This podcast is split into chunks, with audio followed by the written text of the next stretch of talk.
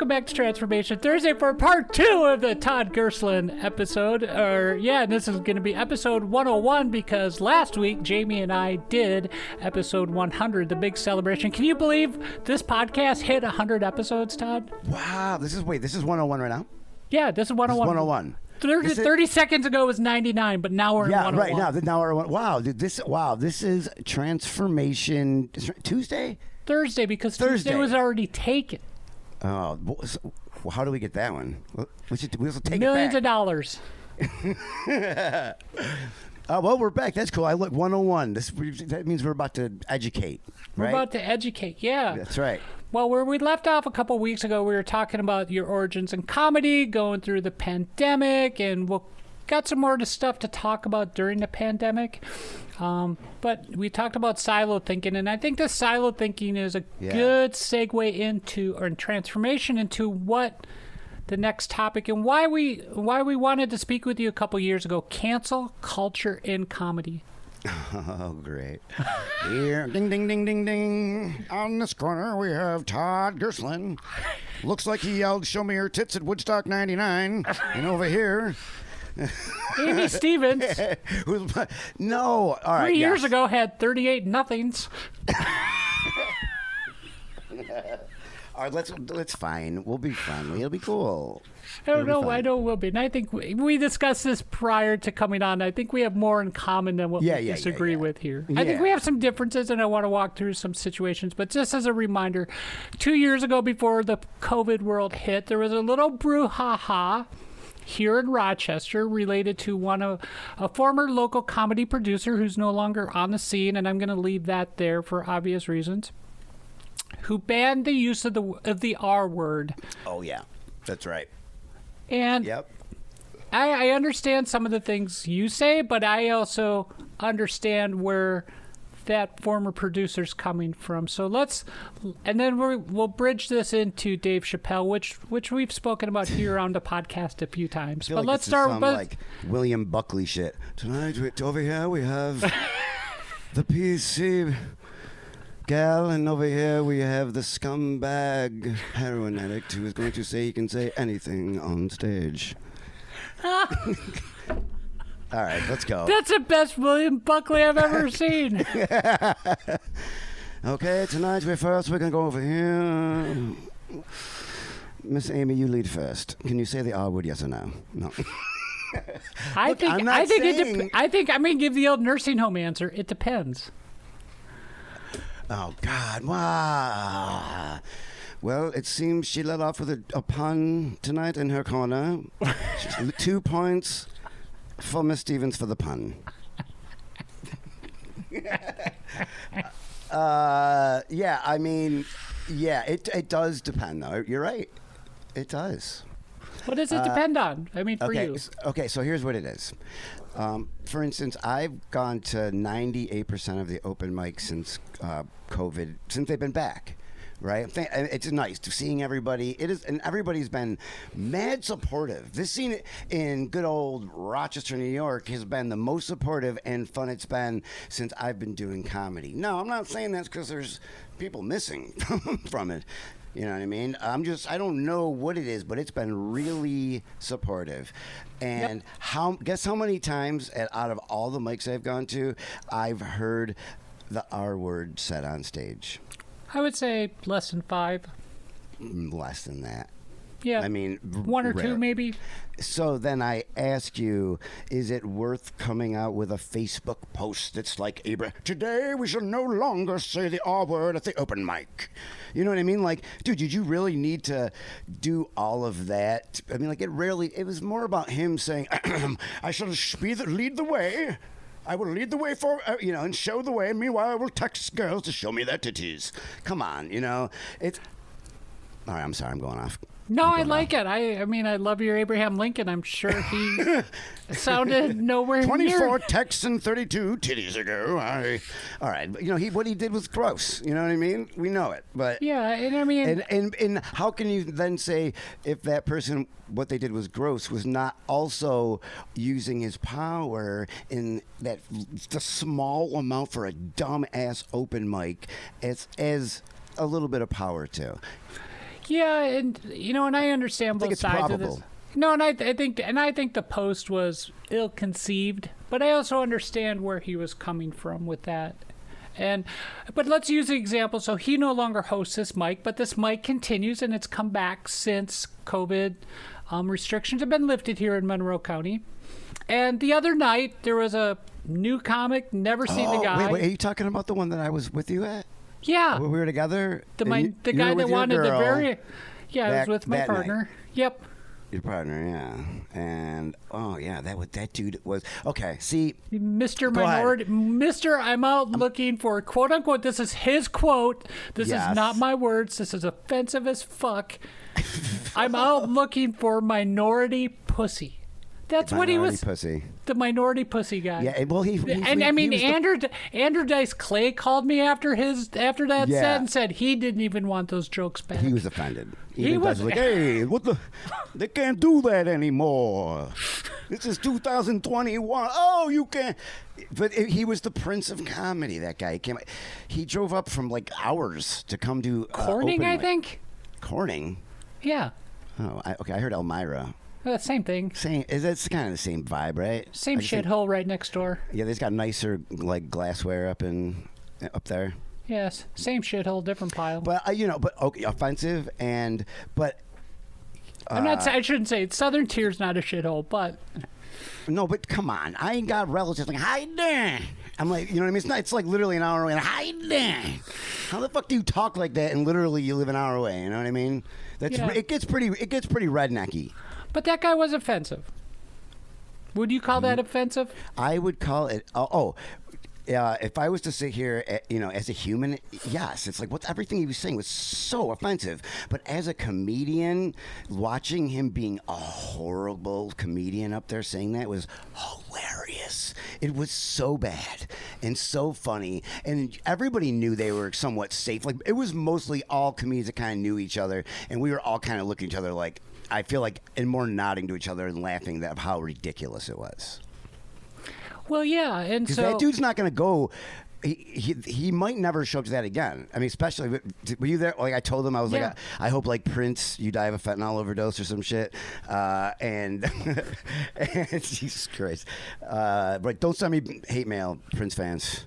Oh, yep. Um. You know, so he's not going to come back.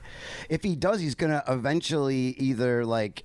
Get laughed out of the place, not in good laughed, but like, you know, r- ridiculed, or he'll work and get better and realize, oh man, because sometimes, here's the thing, and I, I don't mean to go off, but here's the thing is, in your, sometimes in your own head, if you've never tried comedy, in in your mind, you're like, dude, that would kill. Oh my God, I'll put a gold chain out there, I'll shave my head, I'll go out there, and I'll pretend to be some like, you know, like sexist, racist pig that's trying to, and in his mind from Elmira, you know what I mean? While his mom's feeding the, the pigs and his daddy's fucking drunk on the, sleeping on the couch, he thinks this is a good idea. You know what I mean? Yeah. And then he gets there and tries it out, and it's not. So and I'm not, I think he should be allowed at an open mic the room to bomb his ass off. Well, and he did bomb his ass off. And what was the reaction to it? I mean, the following comics did what? They basically they laughed. Oh, they yeah, they, they, they, they roasted his ass. Ended, oh yeah, I mean, like you at that point, if you're really trying to be a comedian, like you. Kind of have to at least point. You can't just. It was very thick. The energy, the the vibe, whatever you want to call it, in there was thick. After we all were like, mm, so yeah, of course we all ha- kind of had to say something about it, and um, and I th- think that that's kind of like a nod between comics. Also saying is recognizing we all got each other's backs and how ridiculous that is, and hopefully that dude is somewhat smart enough to understand like he's being roasted because it's douchey. I don't know. Maybe I'm putting two. Maybe he's not. I don't know, but I, I don't know how smart this guy is because then he goes up to one of our black comics, female black comics, and says, "Why did why why were you guys ripping on me? Why why why what was wrong with my set?" He's like, he had no concept of why he was being roasted after he got done.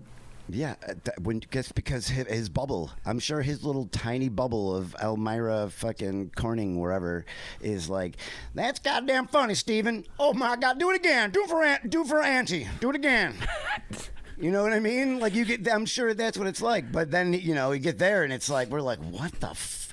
You know what I mean? Like, they're kind of stuck in nineteen eighties. It, I don't know. I feel like I'm generalizing. I don't like hate doing that with all people anywhere. But... Well, no, but at least this guy. I mean, he's stuck in nineteen eighty-five. Yeah. I mean, unless he was so advanced that we just didn't get it. Uh, maybe that. Maybe maybe, he, maybe he's thirty years it, ahead of us. Maybe there's such thick irony that I just didn't get it, you know? Uh, but I just think it stunk. That's really what I think was. It was bad. Yeah, and then later so on, asked, but, and there was another comic a few, like, later in the evening who comes up and makes a trans joke. I'm like, really, fucker? Oh, really? Yeah, he's like, oh, yeah, the last girl I dated, yeah, the only problem with her was her penis. And I'm like, are you fucking kidding me? What the fuck is that? I actually uh, yelled that, too. I'm like, fuck off. Did you? Yeah. Yeah, good. Shit. Yeah, you gotta know your audience, too. That's part, you know, like, you, it's... Yeah, comedy, I mean, we're talking open mic, so it's like you get f- crazy fucks, right? Because everybody, a lot of people think they're funny, and I think mental illness and comedy, whoo, run fucking, hello, hi, I'm mental illness, hi, comedy, come with me. Like, they, they love hanging out, you know? Um, well, and our so friend I, you Luke... You see a lot of different flavored, colorful people, you know? And I think Which our friend makes it fun. That's what part of comedy is fun is for me is watching that dude go up there and do that. Are you kidding me? That just gave me material and something to laugh about with my comedian friends for the rest of the night. And we'll probably never see him again. And oh, I know. Got a feeling we will. I hope. I mean, I, right. I hope we do too. I, you know what? Yeah, but but what is so? I, what's uh, the proper response to him? Is it? Is it the Facebook post? Is it cutting him off? Is it now it allowing him? Or is it kind of applying that comic to comic pressure to help him evolve his material? I mean, I don't, I, I don't, if let's say we go again and he goes up and does it again, I, I, I can't imagine that if it's a room full of comics, they're going to be as uh, kindly, like, jovial with it. Uh, I, I don't know. You know, who knows? I can't, who... Yeah. I can't tell. Who knows? But I'm saying, uh, I'm not going to, like, if I see him walk in, be like, get the fuck, I'm not, get out. You know, like, I'm not going to, because maybe this time he'll do something different. Maybe, I, you know. Yeah, well, we'll my, see. My, my thought that I'm I a ever... hopeful person. You see, in my heart, I'm hopeful. He will come and he, he shall tell real jokes instead of stealing uh, Sam Kinison bits from nineteen eighty-three. Yeah, I mean, exactly.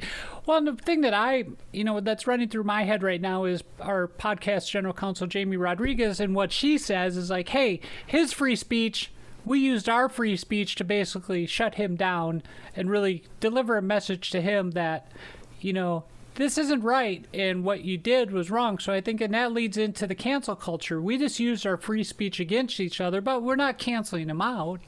No, I, we're not. That's not cancel culture. I mean, that's almost uh, market, letting the market decide type of thing, right? Like the crowd is kind of like if everybody's laughing. I, I, nobody was like, you know. Uh, but yeah. I, as far as see, cancel culture, um, I, it, that happens on both sides too, right? Yeah. It's so funny. I see both sides canceling shit, and they whine about the other a lot. It's really odd. They, it's like it's such an odd thing. Everybody wants to cancel everybody now. Well, and I don't it's even platform, even like, you know, Trump's like, oh, we're going to stop the can-. Like, it's a big, it's like he had a poster behind him, I believe, that was like, stop, cancel the cancel cultures. You know, like, it's ridiculous. It's ridiculous. Well, like, that, and I think it's market forces, right? Sure. So, so I'm not, I don't eat at Chick-fil-A because I don't believe in eating bigoted chicken, right? Right. But I'm not jumping on social media right now. I mean, this is my biggest platform where I say, don't eat at Chick-fil-A, you know, but I don't jump on social media, but I don't, I vote with my debit card. I don't go to Chick-fil-A. Right. I don't right. go, I don't go to Hobby Lobby. That's yeah, me. Yeah, yeah. That's just me making a decision with my dollars. And I think that, and I think we're all entitled to do that. If I was, you, did, I was if you don't want to for... come to a pride comedy show on a Wednesday night in Rochester because you don't like gay or trans folks, that's fine. I can't stop you from not coming. Right. I wanted to come. I, I had a child. You, you were in Buffalo, though, weren't you? No, uh, no, that was, no, no, no. But I had my kid that night. So I, I, my focus goes to my dude, my little I don't blame man. you. Yeah, family first. So, I mean, uh, yeah, so, but I get it. So, but that also leads into that whole thing around the same time. So we have the R word. So I want to ask you a couple questions here, Todd. Mm-hmm. So we're talking about the R word. And I produce some shows, and I know the audiences that I'm going to attract. Right. If I said to you, hey, Todd, you can't use the R word, and you can't make jokes that specifically punch down at the L G B T Q community. Yeah. Is that me censoring you? Doing is that me canceling something in the show, or is that just me as a being a producer, being aware of who my audience is? I think that's you being a producer, wherever who your audience is. Uh, I, I think that's all that is. I think that's a lot different than an open mic. Trying to pull that at an open mic.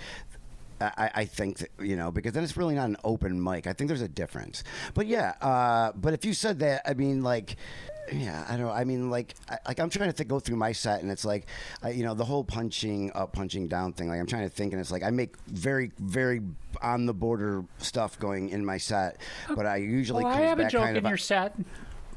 But I, but it usually comes back on my, on me, you know, I, it's like, I, I take ownership of, but what's of some your, of the things. What's your sucking dick joke? Oh, well, I mean, it's about like me and my friends fucking blowing each other when we were kids. And what, and that. I'm not so, gonna, I don't, don't. My, no, no, I love car, that this joke. This isn't Carson. I'm not I gonna love fucking that joke. Ruin my best joke on your show right now. My God. Yeah. But, you know, but hey, yeah, we used to blow each other, uh, you know, and it, it was like, and that was just, uh, it happened a few, a bunch of times when I was. Yeah, but that, but that, but that, but to, that joke to me is extremely clever, because it's a gay joke from pretty much a cis white dude, right? uh, pre- pretty I, much. I, pretty. I mean, I wouldn't. I don't know about. I don't know. Like, I wouldn't say. I definitely have. Uh, I'm. I would say I'm bi. Okay. That's up yeah. to you. I'm not. I didn't mean to put you on the spot there. So no, no, I don't care. No, but I mean, like, I don't think that's like some big thing. Oh, the old Todd might be bi, or Todd's bi. Like, I mean, I've said a, a, a bunch of times it's not. But uh, I think that's also something that you realize uh, as you get older too. Is like, oh, you know, like, oh, I, oh, I did that because I liked penis. Oh, that's why. I did. You know what I mean? Like, oh, okay. You know, like as you get older, you have less fear, and because of conditions, especially growing up with a dad that's like, you crying, you know. You know, well, we also like a little girl type of shit. We, you know? we grew we grew up in the eighties though.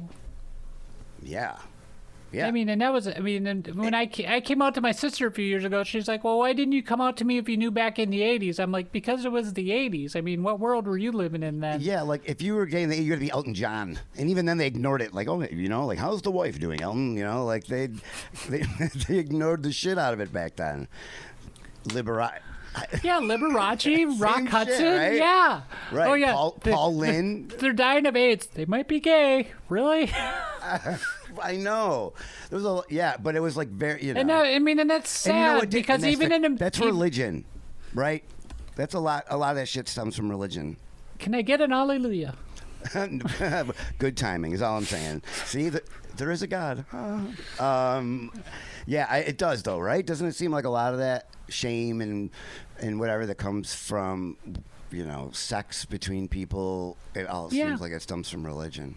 It comes from when religion, it, and then yeah, and then during the eighties, we're dealing with the we're dealing with that AIDS epidemic, and I mean, and everybody was running from it because of religion. They're trying right, to ignore right. it, and they, you just can't ignore that stuff. And that's, and I think today we're in a better situation where you can come on a podcast and say, you know, I think I might be bi or I am Plus, bi and not worry about it, and I can be trans. Yeah. Yeah, it's, I mean, so that shows the progression, right? Uh, but I think another thing that a lot of people, I know a lot of your listeners would understand, maybe less so my listeners, is that the reason it's like that is because people have been protesting and pushing for that for years. Yep. And that's why it's important, you know?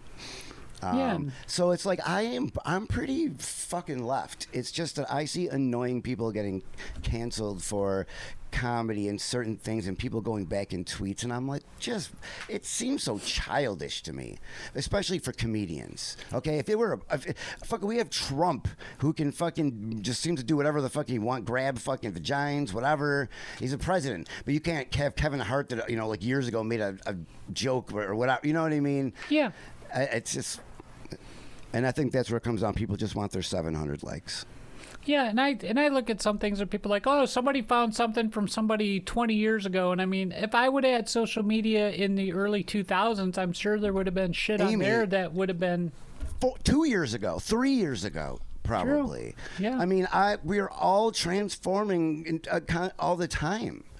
You know, so it's like what I what I stand now as far as, you know, many like social things is not what it was, you know, five years ago. You know, and I think we all kind of, so, yeah. Hopefully would, most people.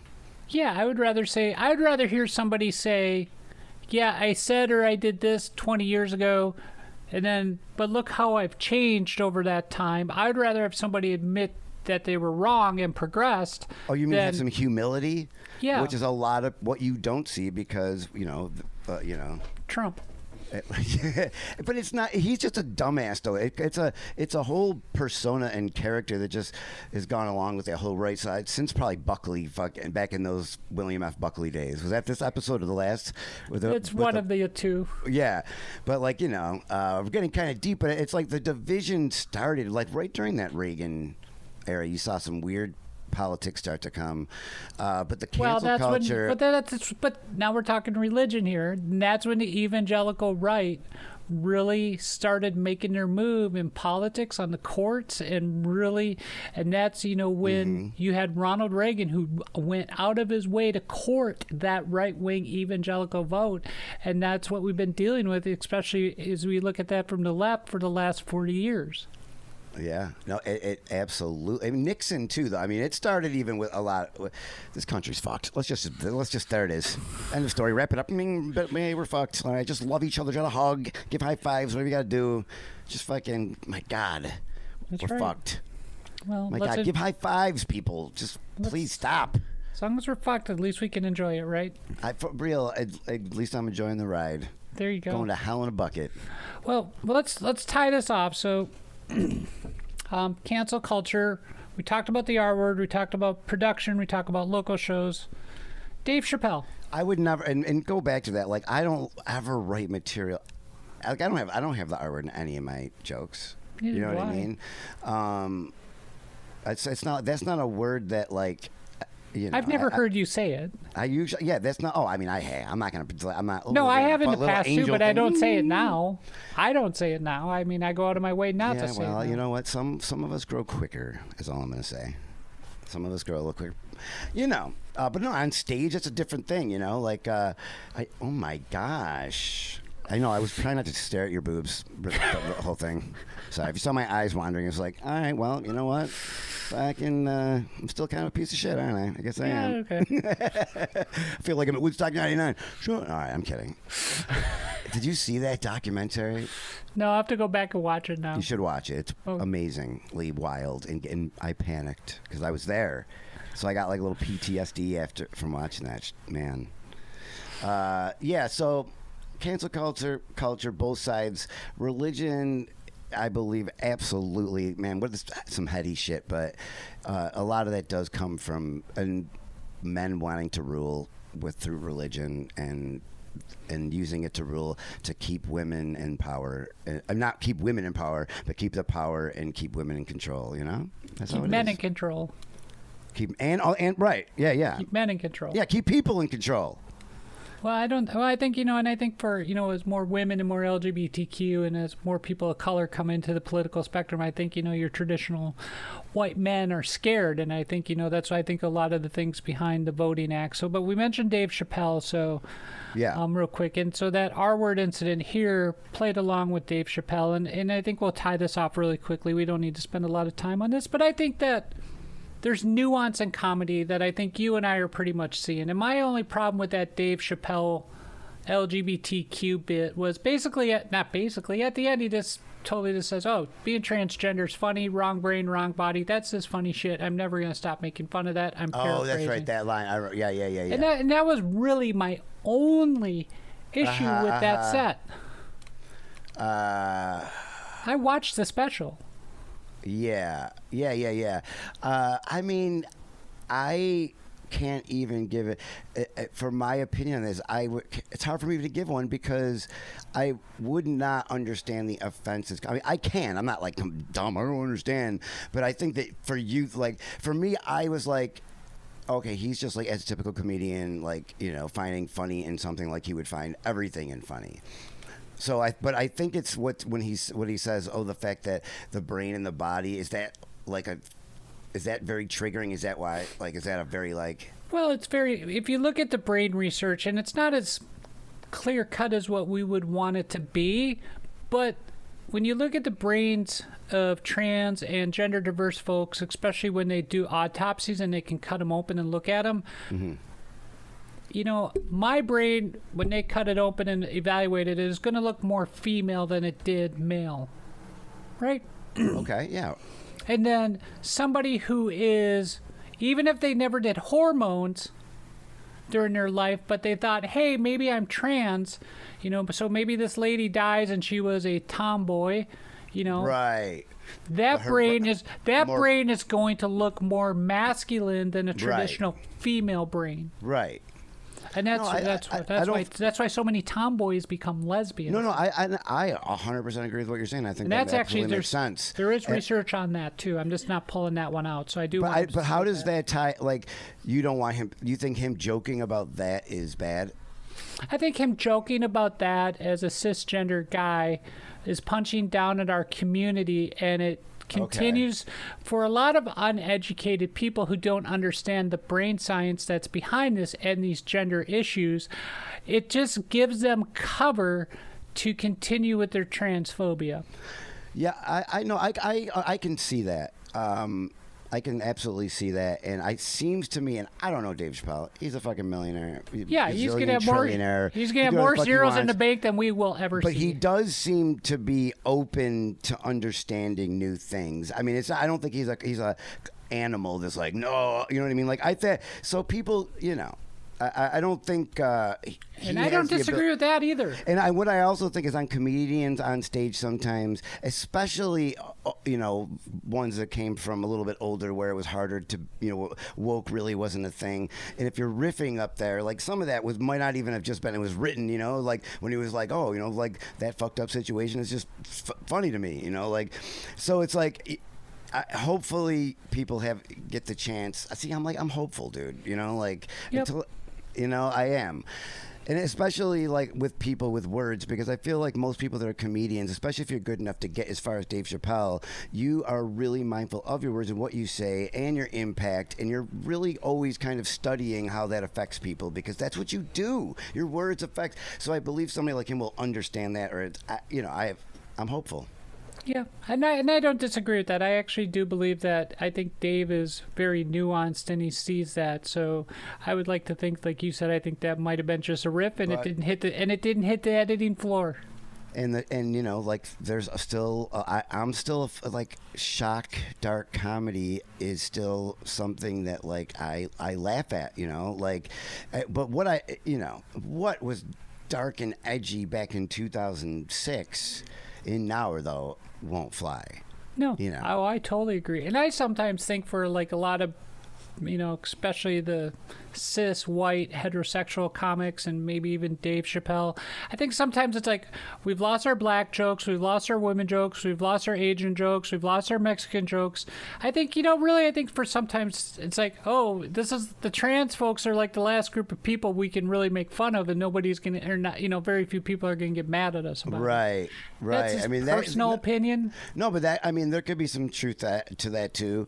Um, You know, I believe that there's nothing off the table. You got to be funny and good. Yeah. You got to be funny and good. And, it, you know, I feel like we know, you know, you have to be funny and good. I feel like we should be able to talk about anything we want to talk about as long as, you know. I, I like this word instead of good. I like the word clever. I think you need to have a clever take on it that makes it funny. Right. Because your good delivery can't be the same as what that delivery was maybe going back to two thousand six. It can't be the same as what it was two thousand six. Right. You have to evolve with your and come up with something that's maybe a little bit more clever today. Yeah, I agree. Yeah. I, uh, but that's also growing as a comedian. You want to become more clever uh, anyways, or I do. Yeah. You know. Well, you're, you're, you're definitely not lacking cleverness, Todd. Oh. Oh, the love fest. I know. It's so nice. Yeah.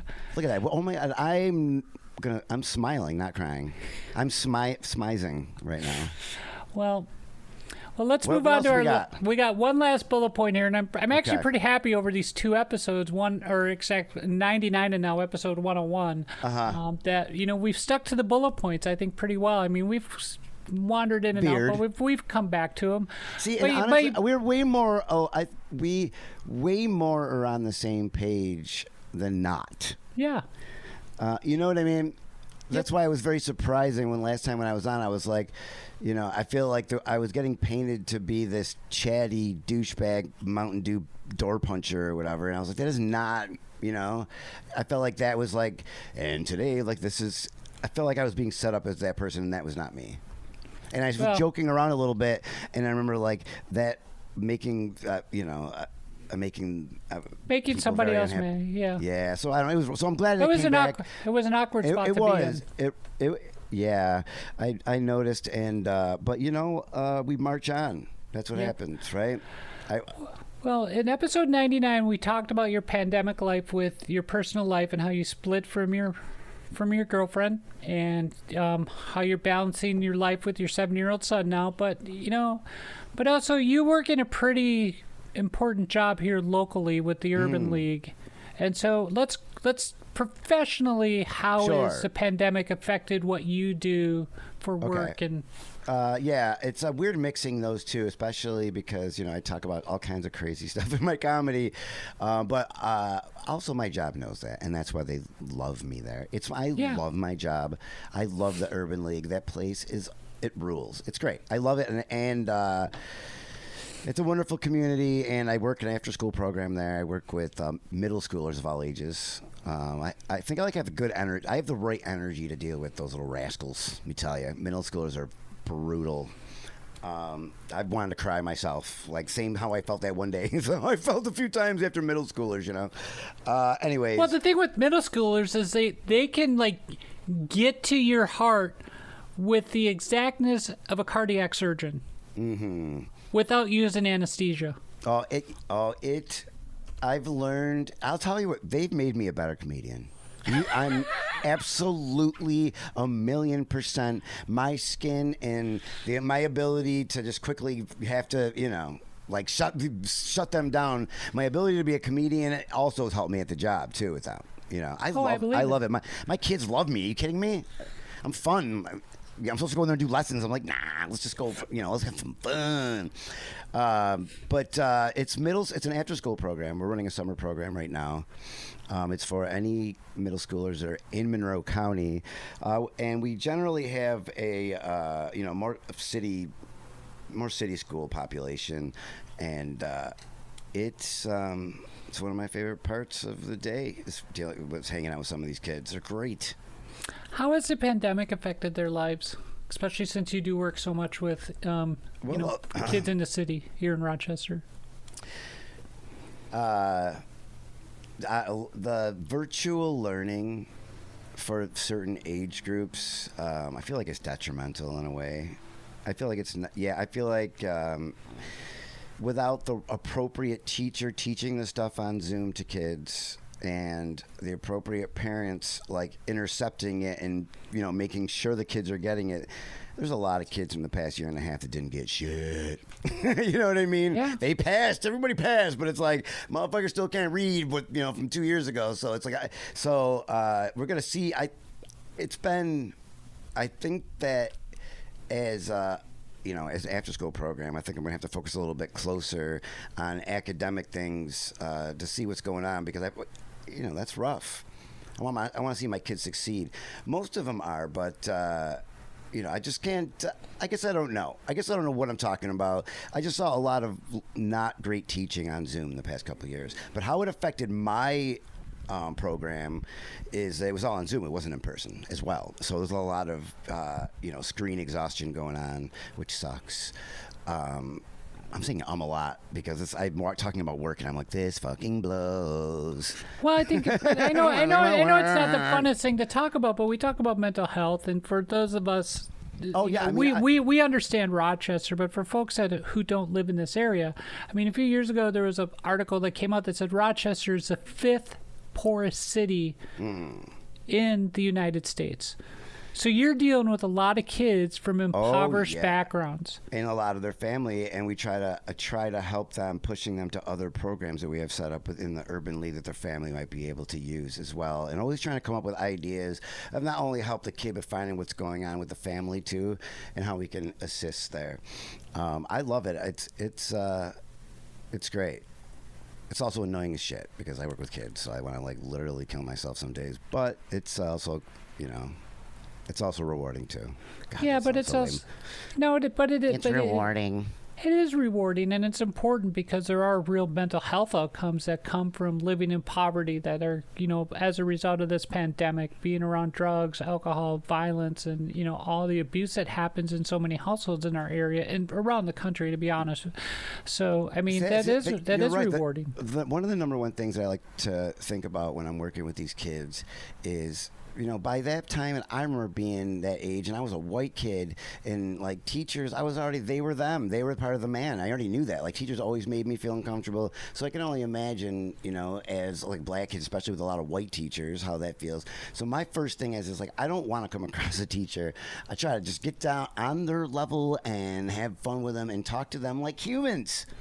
You know what I mean? Like I do my best to build a relationship of breaking down walls before like anything educational, because these kids need people to be able to talk to.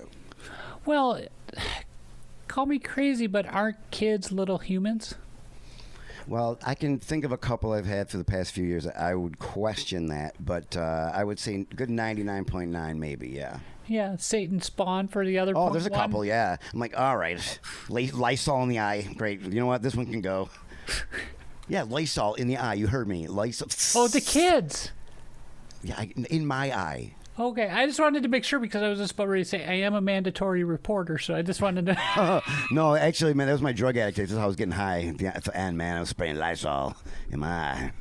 It was my bottom. My bottom couldn't, was couldn't afford Lysol. The, couldn't afford the heroin. I just went to huffing Lysol. That's right. Strong, pan, strong pan, move. Pandemic was hard on me when I went in Wegmans. Wegmans was hard on all of us during the pandemic. Yeah. I think the best three months of my life were the first few months of the pandemic, and I didn't go to Wegmans once. Did you get Instacart? Uh, I did Walmart. I mean, oh, so it was kind of a trade down, but yeah. See, you know what? That's what like like how you talk about Chick-fil-A. For years, I was like, "Fuck Walmart, man. I'm not fucking doing that fucking bullshit, man." There's, you know. And then one day, I was like, "Oh wait, their underwear is only seven ninety-nine right now." I was like, "All right, fuck it." You know what I mean? At some point, it's like I'm too poor to make decisions on like on moral shit. I don't have the money or the to do that sometimes. If, if a, I'm, all right, they have a great makeup section, and it's the cheapest in town. So I mean, other than the I'm dollar just saying, store, like when if I was like when I, when I was homeless and I was like starving, and someone handed me Chick-fil-A, I'd be like, oh no, no, no, no, please take your homophobic chicken sandwich away from me. You know what I mean? No, I'm gonna eat the fuck out of it, and then maybe ask whatever if it's for God. I don't know. Ask for forgive. I'll, I'll claim Amy. I ate a sandwich. I'm sorry. I can be your God. Some Hail Marys. Yep, exactly. So, um, yeah. But the but the pandemic's been tough on the kids, is what we're. Yeah, well, I mean, I think it's been tough on everyone. Yeah. I think that it's been. Uh, really tough on everyone. I think that for some kids it was better for her. What kids were those? Uh, I think that there's a certain age group, like my son who was in first grade, uh, who the virtual learning sucked like I was saying before, but that kid thrived. He was smart enough to handle all that stuff and be able to just like deal with it and loved being home. Loved it. All right, I'm gonna go watch yeah. Netflix now. You know what I mean? Like, that's pretty awesome. But well, there's kids, he's yeah. also got brothers. and social pe- social people. There's kids that don't have any brother, and you know. So yeah, I know for everyone it's not great, but uh, some I yeah. feel like do better. Well, I know um, like we have some friends nearby here, and their kid is I think in fourth grade maybe, you know, so a little older than yours, and but he same thing. He thrived in that online environment because he was always bored at school, so he got his homework done, he got his classwork done as quick as possible. There's a type of person just that does thrive in that situation. Me, on the other hand, I was so A D H D, I it, I, I wouldn't. There's no way. I, I couldn't even pay attention in the classroom. You were A D H D, or you still are? uh, column A, column, there's a squirrel. All right. Have you listened to yourself talk for the last... yeah, I know. Go ahead. What? Go ahead. Air, See, right, be, go ahead. Be, able, be ableist with me, Amy. Fine. Be, well, it's just, like that other term that's come out, like neuro... Oh, gosh. Neurotypical. Neurotypical. Oh, yeah. I'm like... But is there ever a typical anything that's like, say, normal, I think? But I think there are people that are on the autism th- spectrum disorder who have certain anxiety, who have certain other, uh, you know, neurological yeah. issues that are not as typical as most people. So, and I definitely fit in that, too. You, so. I think that we're all pretty uh, not neurotypical. Yep. Most people I know. Well, I got who the, the prescription. Who the fuck is neurotypical? Let me meet I, this person. I have the prescriptions out in the kitchen to prove it. So, I, well, what you got? I got the I got the Ritalin. No, that is not what I need. Yeah. Oh fuck. So, um, well, this yeah. is, I was just gonna say. All right, so I think this is a good place to kind of have us turn the t- turn the tables. What do you think? Since oh, you've been. Yeah, you've been yeah, co-hosting, yeah, yeah. so part of your co-hosting right, duties get is you get to you get to ask Amy a couple questions since you're a podcaster yourself. Yeah, I've heard okay. your podcast, so I am worried all right, about well, this. All right, so let's uh, let's let's go. Here we go. Ready? Yeah. Do I, a drum roll. Mm. yeah. Uh, so as we were we were talking earlier and about like you know people getting in trouble, especially for being outspoken online, uh, and I was interested if you have ever caught shit from the left. Like sure. Sam J, I saw a comedian who's got an H B O special, and she catches shit from L G B, and she's lesbian. And so I was wondering, do you have ever caught shit for, you know, sad a, things you've said or done? Or yeah, not on the level that, you know, would cause me any type of harm, but definitely in a way that, you know, there's been some people that have been left to me that have said, oh, I can't believe you said that online, or, you know, have heard something in my set and said, oh, that didn't come off right. And so, yeah, you know, there is, and even on this podcast, uh, you know, before all the Black Lives Matter stuff really hit last year, you know, we had a police officer on, and that, and I thought even at that time before that, I mean, that was a, and we actually got a couple notes from some listeners that were not happy with that, but But we were happy that we had him on because I, at the time... I did the same thing. You know, but he brought a perspective and, you know, very frank. And, you know, and he's, you know, in off air, he said something and I called him out on it. I mean, I this was, you know, and I went back to, you know, how, how are police forces dealing with life post-Ferguson and looking at themselves in the mirror saying, hey, you know, we, you know... We're, we're doing something wrong as a community when we have this type of reaction to us. But that didn't really come over in the podcast as well. So we did get some flack from for that. Uh-huh. But but then again, if you look at what's happened since the last year and we go back to our silo conversation, people have just dug in. I don't know how to have a conversation with somebody who is all Blue Lives Matter, you know. But right. It's like, hey, Black lives do matter. And when you say Blue Lives Matter, you're really discounting... Not discounting, you're ignoring four hundred ignoring, plus years I fucking of hate history. It. I was at Seabreeze, right? I went to Seabreeze, it's an amusement park, you know? Yeah. And uh, I'm in line, uh, me and my kid and my sister. And the dude that came up behind us was like probably twenties, and he had a Blue Lives Matter, uh, just blaring Blue Lives Matter. And he was right behind us in line. And I was like, this motherfucker has to take a few steps back. I don't want anybody here thinking he's with me. You know what I'm saying? Literally, I was like, yo, this dude really does have to take a few, you know, I was like kind of annoyed, like, don't come that close to me with that shit, because fuck that. Uh, well, And, yeah, I, and I, I don't know. I, I'm not a fan, okay? And I, I've got, I lost family members over this. And, like, I had a cop on back in the day. I had the Sheriff Baxter on my podcast back in the early days of Hate This Podcast to talk about heroin addiction, because he did do a lot for uh, people that were having heroin problems that were coming in, in and out of the system. So is that a good thing? Fuck yeah, it is. Do I like cops? Fuck no. Uh, you yeah. know, so it's like... Uh, It's not. I don't know. No, and you I know. and I and I walked this and like it. We spoke a little bit ago about evolving, and I have a different Tran- perspective. Let's call it transforming, if we may. I just feel like transforming. That fits. Yeah, transforming, because it is Transformation Thursday. The podcast, not the day of the week. Um, it, but you know, I also, as a white person, realize, just by the nature of the skin of my color, what privilege I have in our society. I am never going to be outwardly discriminated against by our government and the systems of our government to hold me back because I'm white. Yeah, I will but discriminate I, if you say skin of my color ever, ever again, though. You know, you did I say that? Yeah, you're like the skin of my color. I was like, oh, okay, okay. Well, well like, I'll make sure I edit that out. I am such a nerd and a picky. I'm a jerk. I'm I know, sorry. But sometimes, you know, when you're thinking of these uh, things uh, off the top of your head, you know, I know, I know sometimes the syntax and the grammar just get a little fucked up. No, but if you know right. what I mean, Todd, thank you very much for calling me out on that. I'm such a Nobody dude. likes a grammar um, fascist, okay? Uh, uh, but you are right, though. Of course, I I have knuckle tattoos and still get the benefit of the doubt. I yeah, do but, my white skin, you know what I mean? I, but I also realize, as a white transgender woman, that I'm probably on the low end of that privilege poll when it, not probably, that I am on the low end of the privilege poll when it comes to privilege, when it deals with gender issues. Mm-hmm.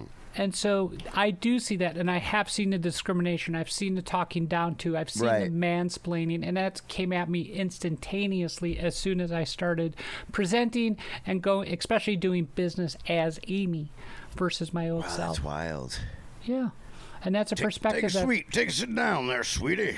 Yeah. You know, like that old chauvinistic.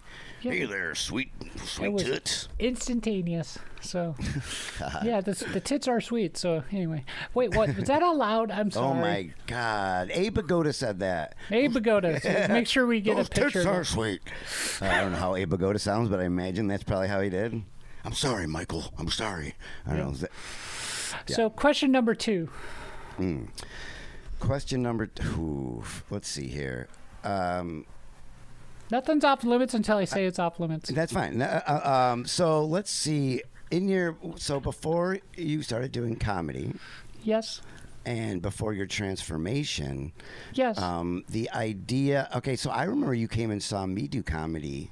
Yep. Uh, but like one of the first or second times, and I was horrible, and I I'll yeah, just it was funniest about. person in Rochester was it was yep. So. Uh, At that time, was that? Did you have an inkling? I mean, I'm sure at that time you had an inkling that you were Amy, but I mean, inkling about the comedian.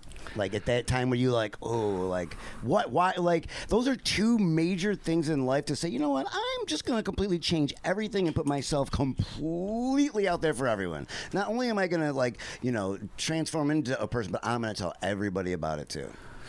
That's fine. That's you know. Takes balls to do that, doesn't it? So I guess my question is, uh, was it like, when was it like the comedian thing, and did they coincide? Was there any coinciding between the freedom of those t- of those uh, those choices, those goals? I guess. So I don't have to make this a one-word answer because I could. There was always an inkling that Amy was there, and in fact, I can go back to my childhood. Um, my teenage years, and especially in my twenties and my undergraduate days. Well, Amy's cleavage is right there, and I can't. So, so maybe you could fix that if you don't want to. You know, geez, God, I'm just messing with you. Uh, yeah, I'm sure. You, I'm sure. Yeah. So, so that was. I mean, that was always there. Uh, you know, I was always there. You know, but because of religion, growing up in the eighties, like we spoke about earlier, I I kept. I kept that side of me away from the world, and I put on what I call this mask of masculinity. Mm-hmm. And you know, but it's but it, but every once in a while I would come through that mask. It would there'd be a crack, and I would come through. And, yeah, yeah. And so So yeah, that was a yeah. What year did you do the funniest person in Rochester? Was it seventeen or eighteen? I think it was eighteen. What year did Cindy win it? I believe that was nineteen. Yeah, I can't remember. Yeah, eighteen or nineteen. No, it was eighteen. It was eighteen. Eight. Oh, it, ours was yes. eighteen. Yeah. Ours so I. S- yeah. So I started coming out in two thousand seventeen. And and that what first was a cross dresser. You mean coming out? Oh, okay, okay, okay. Like the saying, I, like, I don't know if you meant open mics or no, if you were no, talking no. about the, okay, like gender wise. So I started evolving, and and so my undergraduate degrees in radio, T V, film. So I worked in commercial radio for ten years, and so that's why the podcast for me is, you know, it's getting back to my roots at some level, what I've yeah. always wanted to do, mm-hmm. and I've always thought, you know, comedy and you know, T V and that type of stuff was always something fun.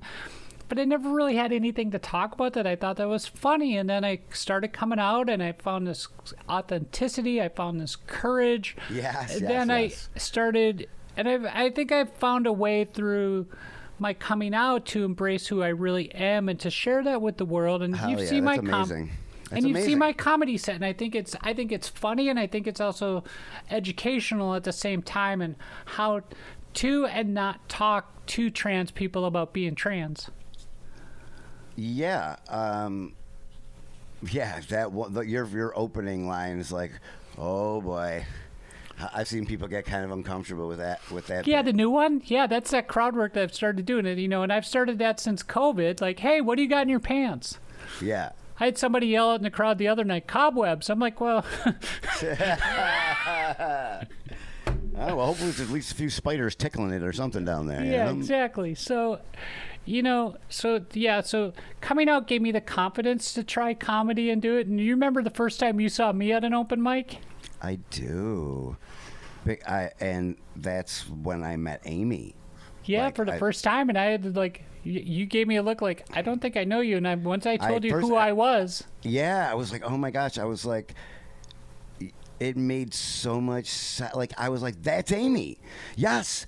That's so, it was like such a thing where I was like, it really helped me understand the trans community because, like, you know, from from before, I, I always was like, there's something I don't know. And I, and I realized, I was like, oh my God, you seemed so you. Well, I, that- I saw, I saw, I was like, oh, this is really her. Like, the other person is the one that was like, no wonder why that person, like, I don't know, you know, like, I, I don't want a dead name or whatever, but like, you know. I appreciate that. Thank yeah, uh, yeah. Uh, it seems a little more awkward. Now it makes sense. My God, like, when I saw you, I was like, yeah. Well, and I remember what you said. I said, and it was something, I can't remember exactly how I said it, and, I th- and you was like, yeah, you got this figured out. Yeah, I was like, oh my gosh, yeah.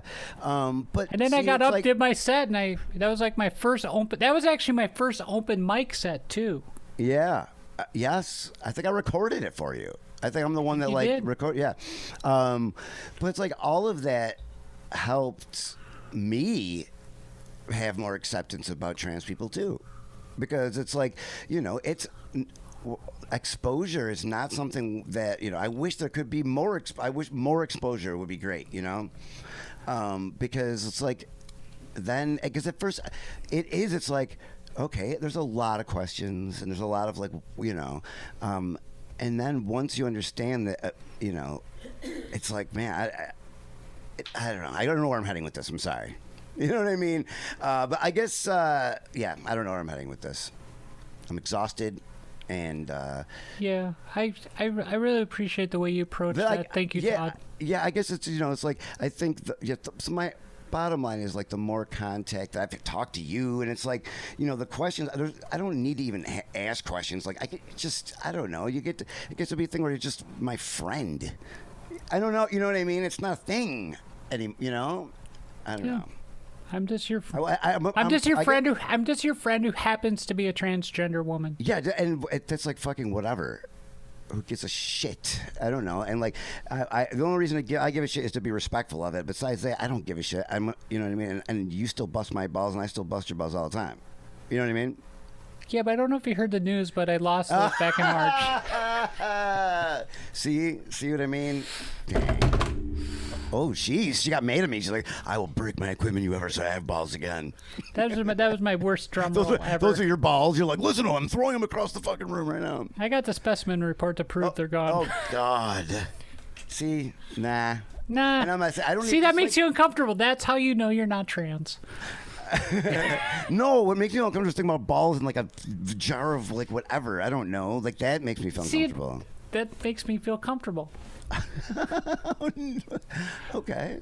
Yeah, cool. You know, that's how you know. That's how I know I'm trans and you're I, not. Yeah, I don't like any body parts in fucking jars. I'm sorry, Amy. I'm not yeah. a body parts in jars kind of person. Okay.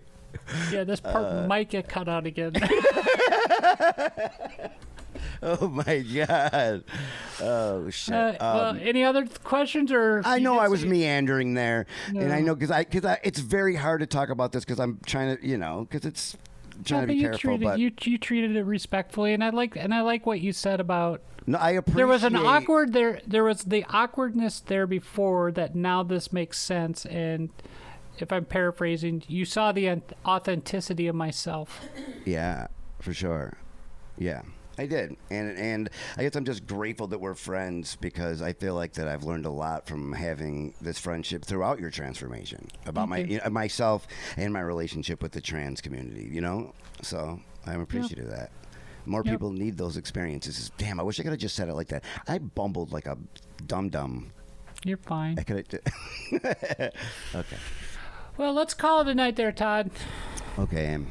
Thank you yep. for having me on. It was a great conversation. It was. It went a lot longer than I thought. I, this might even be three episodes by this point. Oh, don't point. do that to no. any listener ever. Oh, my God. No, okay. It's going to be two. two. It's going to be two. Cut it's gonna two-thirds be of it. ninety-nine and one oh one. Oh, my God. Because in the all. middle there's episode what? Uh, one hundred. one hundred. Yeah. And we're one, we come back with the knowledge at one oh one. Come, yep, the exactly. education. And, I, yep. I know. So yeah, so last week we, you know, we did the episode one hundred celebration with um, podcast general counsel Jamie Rodriguez and myself, and uh, you get this, and you got to be on, you got to be the bread on either side of our. Yeah, right, right, right.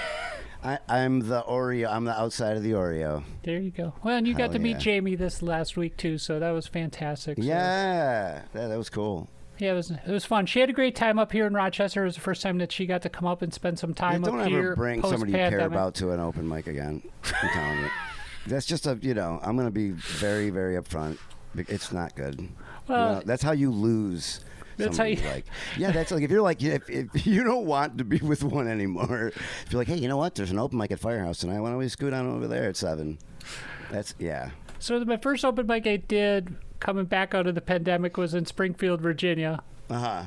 You know, down by Jamie's house. And then and then I went back like a month later and I went to the same open mic. And I'm like, hey, I'm going to go to the open mic. She's like, have a good time. Yeah. Oh, yeah.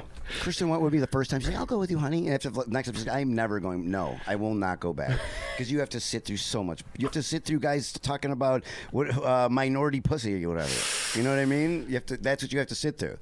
Michael's yeah. like, nah, how about you? Nah. When you're, how about when your shit's polished? You tell me what show you got, I'll come support you. Yeah, I think, yeah. Yeah, don't, yeah, if you care for somebody, don't go, yeah, don't bring them to your open mic. For real. Even, even though it's ironically my uh, baby mama, is what I guess I will call her right now. But it would be, but, it, but that's the equivalent of going to a hockey practice because I come from a hockey background, or yeah. go to a hockey game. Well, nobody's going to go to the practice. Nobody goes, right, unless you're a parent. And yeah. my dad's not going to come watch me at an open mic. I will tell you that right now. Exactly. So no. Anyway. Uh, yeah, don't come to the practice. Come to the real game. There you go. Well, we'll do a real game, um, and we'll talk about that Winter Pride show. So that'll be, I think we're going to do that in the winter again. And cool. We'll keep in touch. So let me know. I'll uh, I'll do what I can to help promote or whatever. I'll pro- and we'll get. Uh, I'll share this episode. My God, I-, I broke down a lot of stuff in here, man. Yep. Well, what's his name of your podcast? Uh, it's Hate This Podcast, but don't be afraid. We hate nothing. We hate everything. I guess we hate ourselves most of all. Well, who are uh, ourselves? Who so who co-hosts? So it's uh, well, right now it's Justin Brown, another local comedian. Uh, it was Jesse Winterhalter from Buffalo, but because the pandemic's over and we were doing it on Zoom. Uh, we're kind of, uh, we don't have another got another co-host right now, so it's just Justin and I doing it. And the idea is just complete comedy riffing. We grab some topics that we've seen throughout the week that are interesting. We've seen the headlines, riff on those. That's kind of what it is. It's more about practicing comedy than anything else. Well, if you need a guest host... Yeah, yeah, for sure. It's uh, yeah. At some point, I'll have you yeah, on. Sounds great. You can. I'm sure that you, I know that you can hang. I know I can hang too. Yeah, I'm a little scared actually. I don't need you taking over my fucking podcast, man. Shit. I didn't let. Hey, I let you go on this one. I I know it's that therapist. Uh, I, the therapist I, in me. I understand. Yeah, I really did. Oh, my God. I can tell that I need to go back to therapy. Thank you for letting me realize that. Well, we're going to close on this note. Your, your, your, your therapy transformation is not going to be um, managed by me. Um, way too close to this one. Yeah. Anyway. Yeah. Well, let's call it a night, Todd, for Todd Gerslin. I am Amy Stevens. I'm going to say goodnight first, and you're going to say goodnight last, and we'll be out of here. Say goodnight, everyone. Good night, everyone. Welcome back to Transformation Thursday. I'm Jamie Rodriguez, and my pronouns are she, her. And I'm still Amy Stevens, and my pronouns are she, her as well. Uh, Jamie, welcome to your first segment of, what the heck are you calling this thing anyway? I don't know. We could call it like the legal minute, although it's actually going to be like ten minutes. Yeah, so we'll just put a little, put a little multiplication factor behind it for you. So...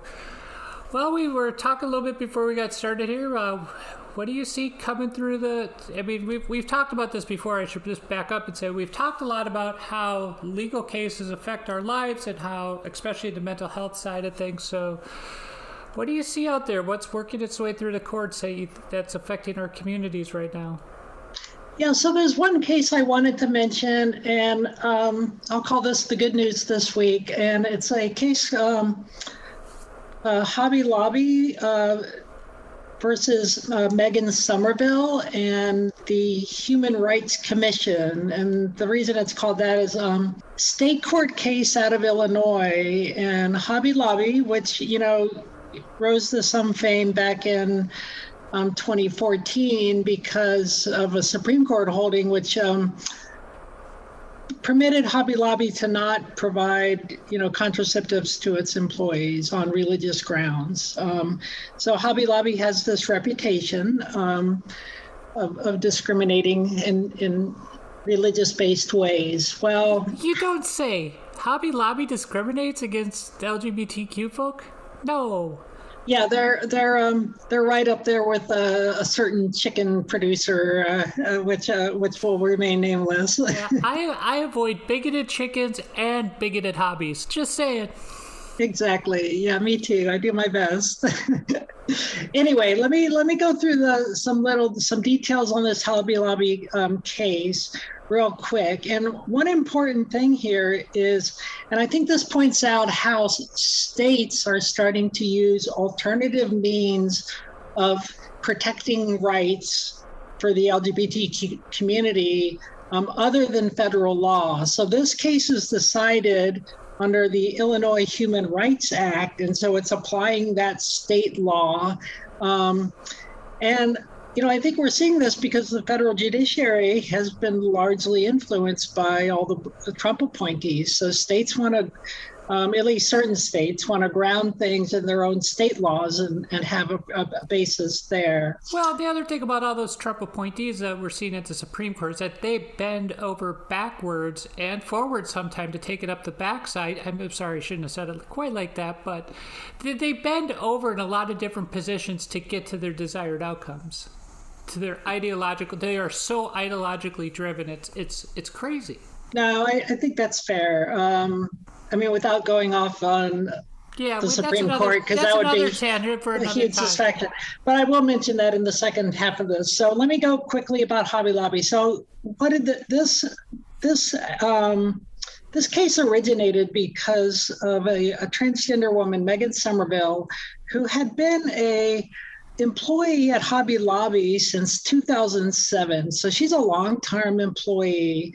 In two thousand nine, she she disclosed her gender identity to some of her colleagues at Hobby Lobby. Um, she started, you know, medical treatment. She was doing H R T. She started, you know, she got a name change, started using her new name. Um, she got a court order. And then in twenty ten, she informed Hobby Lobby of her transition, you know, more formally, and her intent to start using the women's restroom there. Hobby Lobby did a few things. They changed her personnel records and all of her benefits to conform to her female identity. But in spite of that, they refused to let her use the women's restroom in the store where she worked. And first, they did all kinds of pushback. They said, well, you need to produce legal authority requiring us to allow you to use the restroom. So she provided all of her documents, her driver's license, social security card, her court-ordered name change and gender designation. She provided letters from her medical doctors, you know, handling her transition care. And in spite of all that, Hobby Lobby still refused to let her use the, use the women's restroom. And in fact, they went beyond that. They actually established a policy prohibiting her from using the women's restroom. And they ordered other employees to basically tattle on her if they noticed her using it. So they, yeah, they were like, told other employees to report her if they saw her going to the restroom. I mean, it's like, how horrible is that? The Hobby Lobby bathroom Gestapo. Exactly, right? And you can imagine there was probably some ridiculous bitches working there who were, you know, guarding the women's restroom door. And this had a lot of impact on Megan Somerville. You know, she went for several years where she would try and hold you know, hold it, quote, hold it, so she didn't have to go to the restroom as long as possible. You know, she would refrain from using the bathroom until her lunch break. She started limiting her fluid intake. She wouldn't eat breakfast ahead of um, going to work. And then the only place where she could use a bathroom associated with her gender identity was in another store. She had to go to another store ten minutes away. So she had to punch out of her clock, you know, her store, walk ten minutes, you know, a twenty minute round trip to go just to go to the bathroom. And this led to a lot of uh, impact. She was having um, nightmares, uh, fatigue. She got um, she got sick, you know, so it really caused her a lot of a lot of harm. She eventually filed a complaint with the Illinois Human Rights Commission, Um, which found in her favor. They found that um, Hobby Lobby was violating the Illinois Human Rights Act. And that act says its policy is to secure for all individuals within Illinois, Illinois the freedom from discrimination against any individual because of his or her sex or sexual orientation in connection with employment. So it's kind of a broad, you know, uh, uh, equality Um, focused uh, act in Illinois. And the Illinois Act defines sexual orientation to include gender identity. So it's defined that way. So it wasn't very hard to see how the um, the, the commission uh, held held for Megan. And then, um, you know, Hobby Lobby filed suit in, in uh, Illinois State Court, and ultimately the Illinois court said, no, Hobby Lobby, you're wrong. And they they found for Megan Somerville and awarded her damages.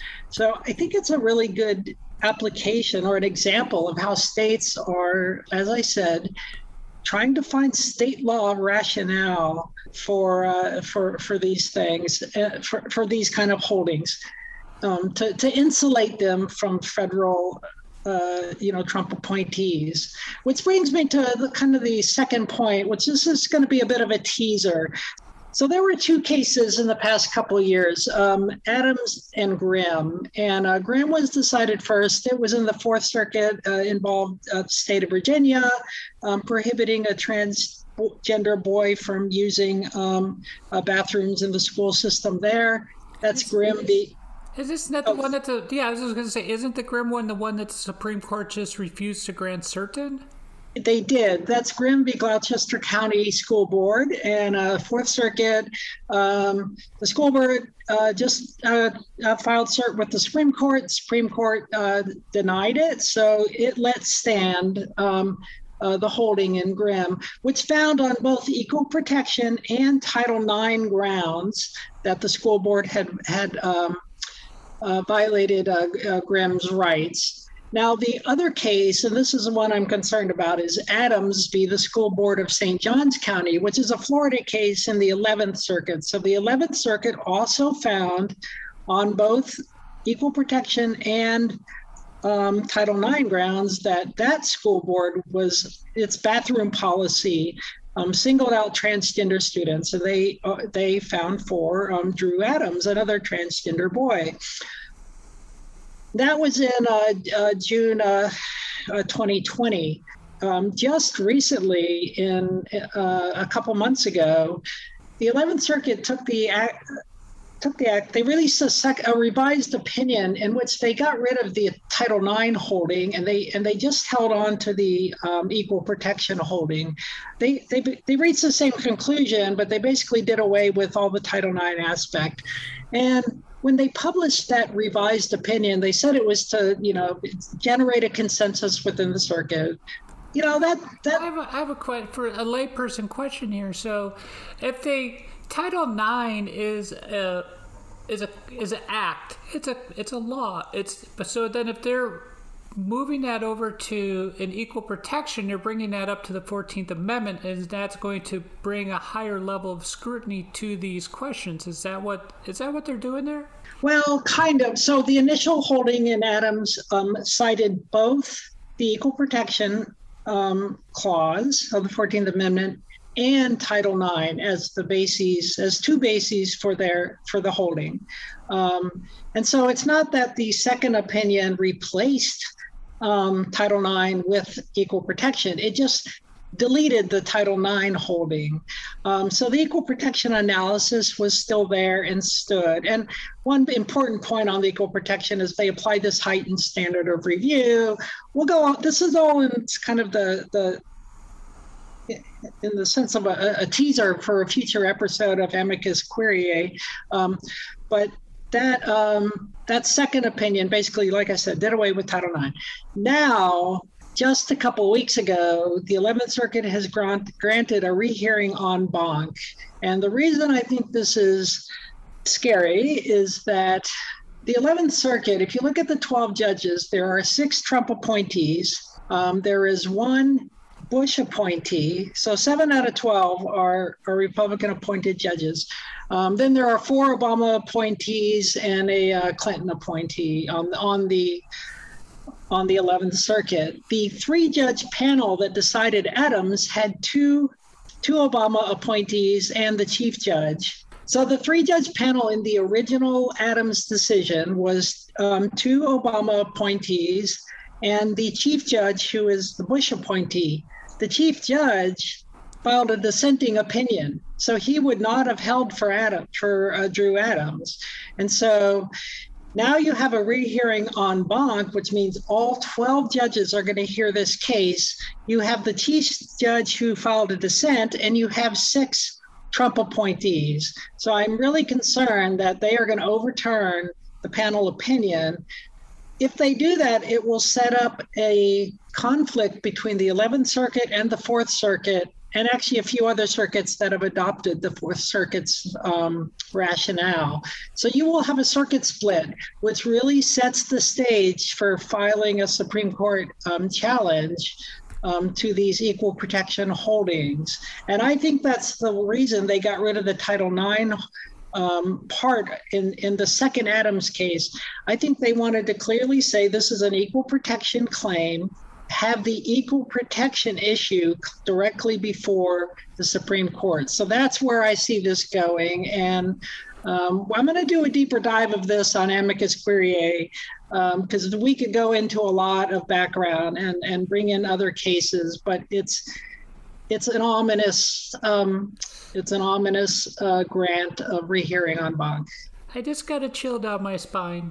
hearing that, especially with that, you know, circuit split. So, and knowing the way this court is and knowing who wanted to grant cert in the Grimm case. So, yeah, um, that's, that's is an ominous. So, as you've said before, the good, the bad, and the ugly of the legal stuff, right? Yeah, we've got good and bad, and I'm I fear that we're going to have ugly. Oh, God. Well, well, thanks, Jamie, for coming on, giving us a little bit of your time here with the Legal Minute times eleven or twelve today. So uh, anyway, that's it for this edition of Transformation Thursday. Uh, Jamie, I think it's time for us to say goodnight. Good night, everyone. Good night.